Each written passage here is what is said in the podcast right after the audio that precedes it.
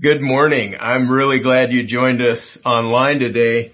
In this message, I'm going to look at the purpose Jesus gave to all Christ followers that brings a great deal of meaning and purpose to life. If you're not yet a follower of Christ, you will see God's heart for you and what he will lead you to do if you decide to follow him. Mark 1:14 through 20 says, After John was put in prison, Jesus went into Galilee proclaiming the good news of God. This is what Jesus came to do. To proclaim the good news about God and show people what's on God's heart. The time has come, he said. The kingdom of God is near. Repent and believe the good news. What he's saying is don't miss what God is doing right now. All of history has building, been building up to this moment. Don't miss it. It's like a total eclipse or meteor shower. You'll miss it if you don't set your clock, get out of bed, and go look outside. My wife Cindy is a sky watcher and she pays attention to the sky. She loves the sky. And you, what Jesus is saying is, you have to pay attention if you don't want to miss what God is doing right now in history. This is what Jesus is saying. Right now, God is doing something He's promised to do since early in man's history. And you don't want to miss it. That's, that's what he's saying. Next, he begins to recruit the guys who he will train to carry out his mission. And Jesus walked beside the Sea of Galilee. He saw Simon and his brother Andrew casting a net into the lake, for they were fishermen. Come follow me, Jesus said, and I will make you fishers of men. And one, at once they left their nets and followed him. When he had gone a little further, he saw James, son of Zebedee, and his brother John in a boat preparing their nets. Without delay, he called them, and they left their father Zebedee in the boat with the hired men and followed him. Jesus is very clear about what these guys will do if they become followers of him. Notice what he says. I will make you not spiritual, holy, disciplined, honest, but I will make you fishers of men. This is your purpose in life if you follow Christ. You're, you become fishers of men. I will lead you from now on to catch men. I will, I will lead you to find people, in other words, who don't know God yet and tell them how they can get to know God through Jesus Christ. You've been fishing for fish. They only last a little while, but I'm now inviting you to be involved in something of eternal significance. Followers of Jesus fish. Why is that? Why should we fish? First, Jesus, Jesus showed us that finding those lost to God is on his heart. Those four fishermen and eight other guys spent the next three years watching Jesus live life and they learned a lot by that. Jesus used this training program of being with him to help them get ready to fulfill their purpose in life. Luke 19 is a scene the 12 followers of Christ saw many, many times. Zacchaeus was a short little guy, so he climbs to a tree to get a glimpse of Jesus teaching. Jesus goes to stay at Zacchaeus' house. We sing a song in Sunday school. Zacchaeus was a wee little man, and a wee little man was he. Jesus said, Zacchaeus, come down. I'm going to your house today. so there, that's for what it's worth. He was a tax collector. Zacchaeus was a tax collector who was hated because the Jewish people had a deep-seated resentment against Rome that the tax collectors represented. And, and they cheated. Any, anything they could get above their taxes, they were able to keep. So Jesus says he's going to Zacchaeus' house that day, a sinner and a tax collector. The crowds began to mutter about Jesus going to this cheater's house, and he responds by clearly stating his purpose. Jesus explains why he went to Zacchaeus' house in Luke 19:10. For the Son of Man came to seek and to save what was lost. There was no way these 12 guys and others around them could have misunderstood Jesus' purpose for coming to earth. God loves all people and wants to help them find Him, to find those lost to Him and bring them back into a relationship with God through Jesus Christ. If we are followers, followers of Christ, we, we need to do that too it's easy to get busy with our stuff and our circle of friends and ignore the rest of the world. The people God wants us to reach out to. If you follow Jesus, He will keep turning you inside out to focus on those who don't know Him yet. That's, that's what He does. Another time, in a similar scene like the one I just mentioned, played out in front of the 12 guys in Luke 15. This time, the Pharisees and the teachers of the law muttered about the group of people that Jesus allowed to get close to him and hear his teaching. They complained that Jesus receives sinners and even eats with them. He went to Zacchaeus' house later in the book. Luke says there were tax collectors and sinners very irreligious in this group. There was never anyone as pure or holy as Jesus, and yet he attracted this kind of crowd like a magnet. Hmm. I mean, it was amazing. The 12 guys that were following him saw his face light up around this kind of crowd. He, he loved this kind of crowd. They got the picture that these people matter to Jesus and to God as well. To answer his critics, Jesus tells three parables to make a point to the self-righteous religious leaders and show them what's on God's heart.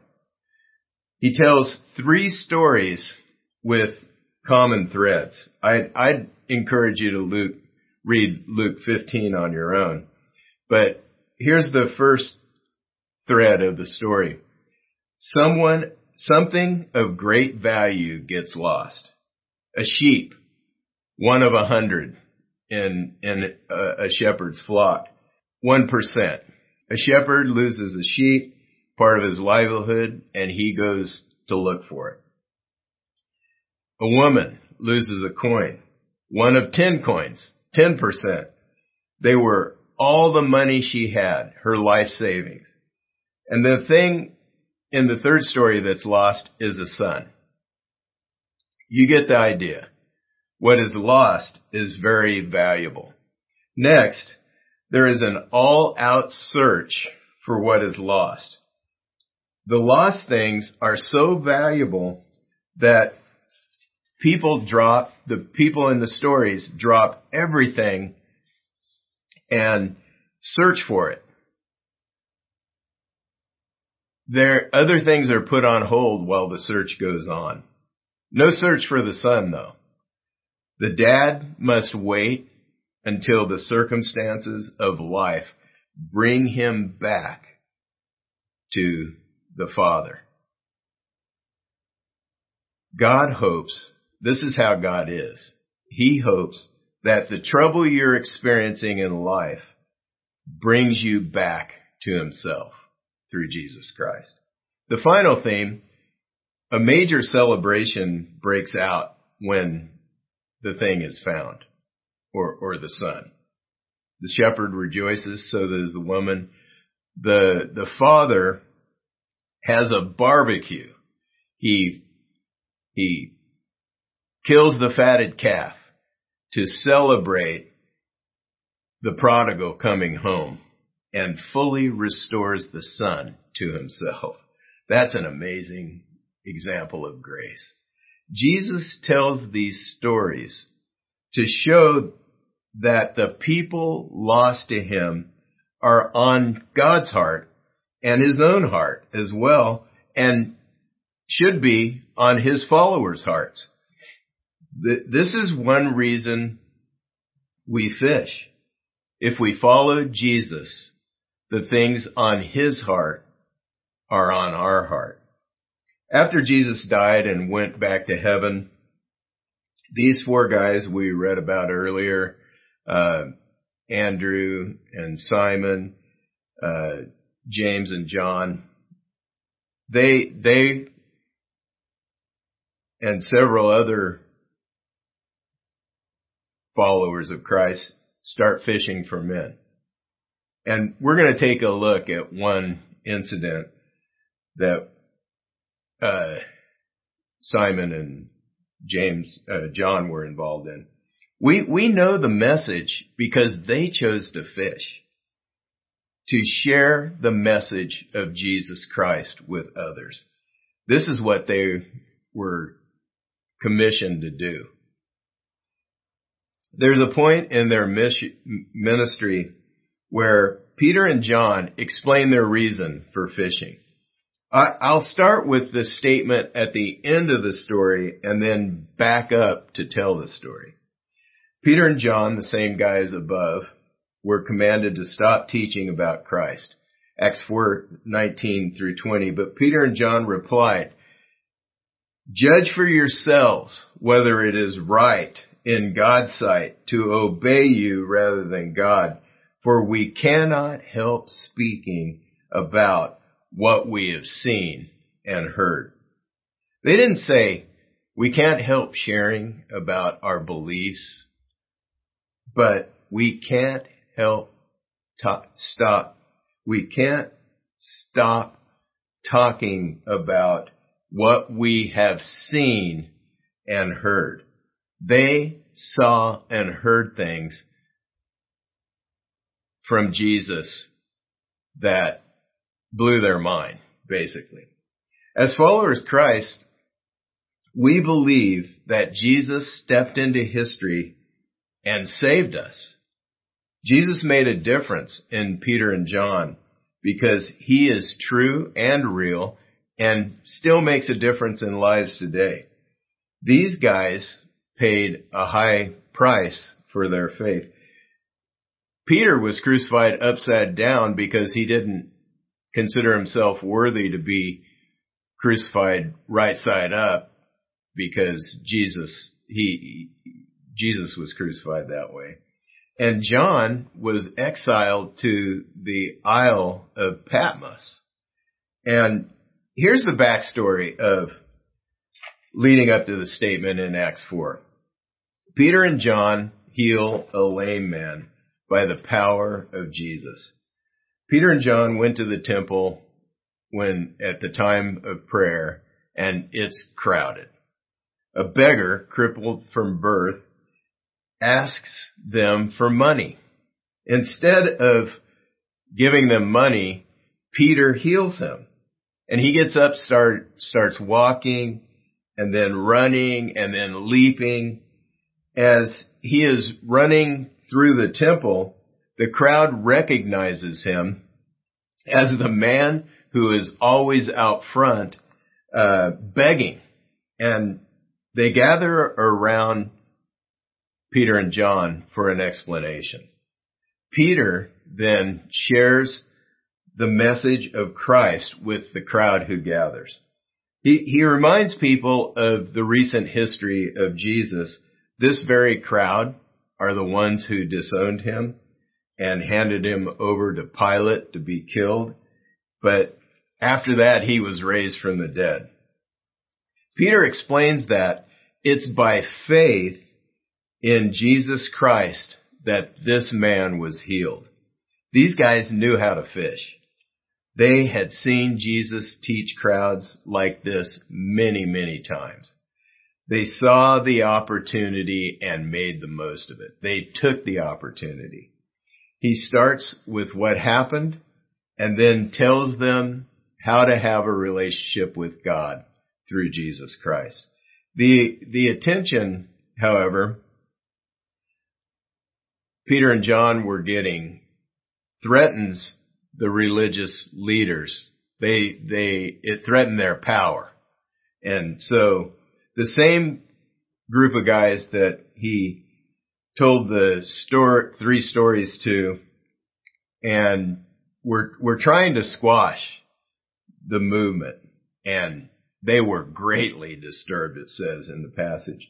When they see what's going on and, uh, they see what's going on and Peter and John are arrested, but over 5,000 decide to follow Christ that day. After a night in jail, they are brought before leaders to explain their actions. The religious authorities, Annas, the high priest, Caiaphas, uh, another John, Alexander, very powerful people, drag Peter and John before a court of powerful religious figures to explain themselves. The leaders asked how the man was healed. And Peter replied, In the name of the Lord Jesus Christ, whom you crucified, but whom God raised from the dead, he was healed. He goes on to say that salvation is found in no one else. Acts 4:12. Salvation is found in no one else, for there is no other name under heaven given to men by which we must be saved. This is why people can't be, we can't leave people to themselves to figure it out on their own, to themselves or their own ideas. We must share the message with them because Jesus is the only way. Salvation is found in no one else.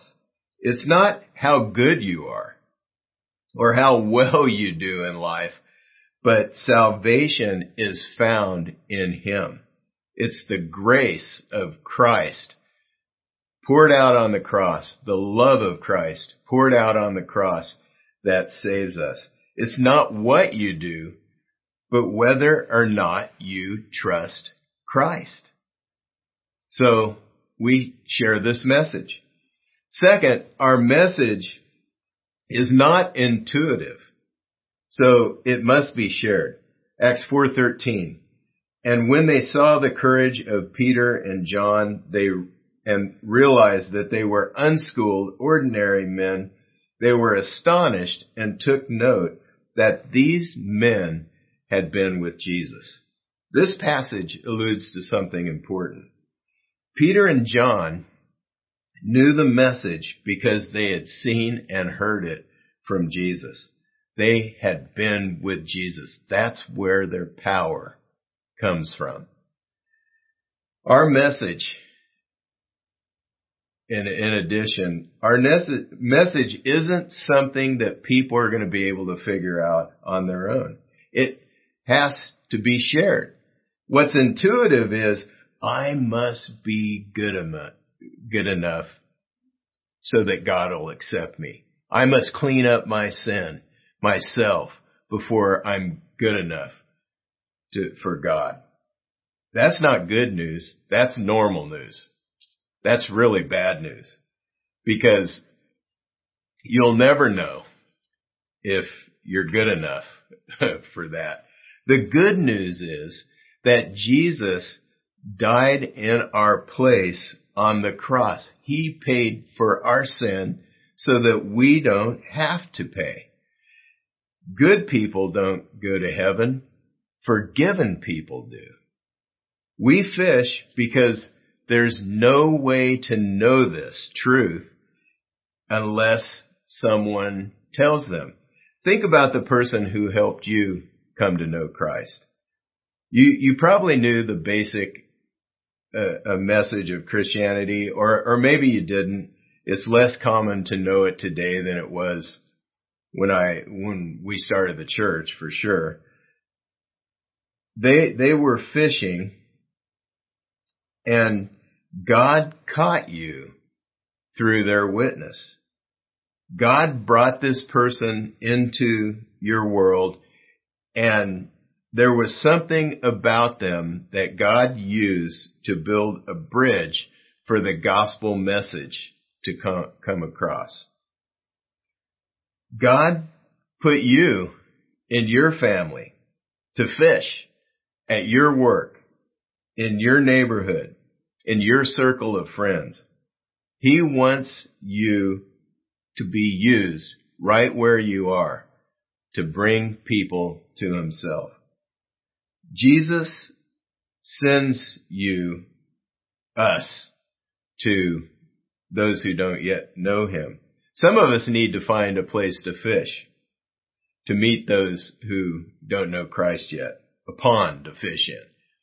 Jesus' followers fish. They share Christ with others. Here are three components of our witness. First, tell others. We speak up and declare the message when we have the opportunity. Then bring others. Andrew brought Simon. Philip brought Nathaniel. This is something we can all do. Levi decided to throw a banquet, banquet for Christ to introduce his friends to him. Easter is coming up, and so I want to encourage you to invite your friends and family to attend church. That, and that's, that's a way they will hear the gospel, the truth of the good news of Christ. And hopefully they'll keep coming after Easter, but Easter is a start. Finally, we show others. By the way we relate, our unity and love will help others see how real Jesus is. Two major things that we do to serve those who don't yet follow Christ.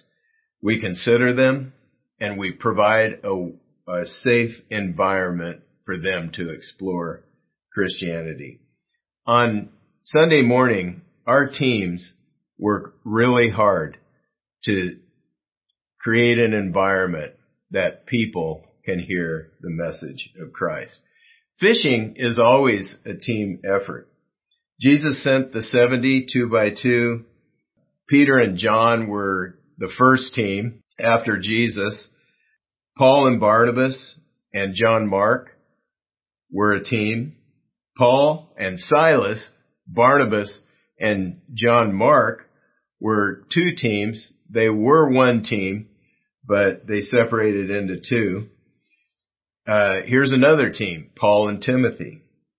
And Paul sent Epaphroditus to the Philippians and he talks about teammates all through the letters in the New Testament. Teaming up is important because it allows for the witness of the body. We're a direct reflection of Jesus Christ to those who are around us. We are the body of Christ in the world. When people see one person who follows Christ, they think, eh, okay, they're crazy. But if there are many people who follow him, as they start to get to know him, the witness of the body compounds and they can't excuse it quite as e- easily. They can't ignore it as, as easily as they could. Jesus said two things that people should see when they get around the church. First of all, unity. John 17, uh, 22 through 23, Jesus is praying. He says, I have given in his prayer, he says, I have given them the glory that you gave me, that they may be one as we are one. I in them and you in me. May they be brought to complete unity to let the world know that you sent me and have loved them even as you have loved me. Not uniformity. We're not going for uniformity. We're going for unity that comes from living life without pressure. and we're, we're diverse, but we're unified. Another thing they should see is love. John 13, 34 and 35 says, I, a new command I give you. Love one another as I, as, love, as I have loved you, so you must also love one another. By this all men will know that you are my disciples if you love one another. Jesus' love is extraordinary and it's based on principle, not feelings. If we follow Christ, we go ahead and look to the best interests of others, whether we feel like it or not. When we see people with this kind of love around us and among us, and when we show it to others, it draws them to himself. So we want to love and be unified so the witness of the body compounds. I want to stop right now as I always do and give you some time to think through some next steps to take after the hearing, I, I hearing this message. I, I have some suggestions. You may have others that come to mind. Uh, here are my next step suggestions. Memorize Luke 19:10 to remind you what your purpose is in life. Jesus' purpose. I came to seek and to save that which is lost. Thank God for the person who helped you get to know Christ. Make myself available this week to share Christ with those around me. And find a team to learn from and partner with to fish. Let's pray together. I hope this message has been a help to you.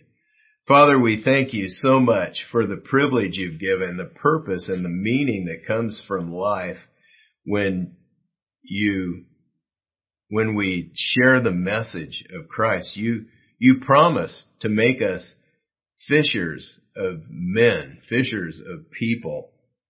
And I pray that you would lay it on our heart to do that very thing, that you would be honored and pleased and glorified, God, by our lives as we do what you've made us to do.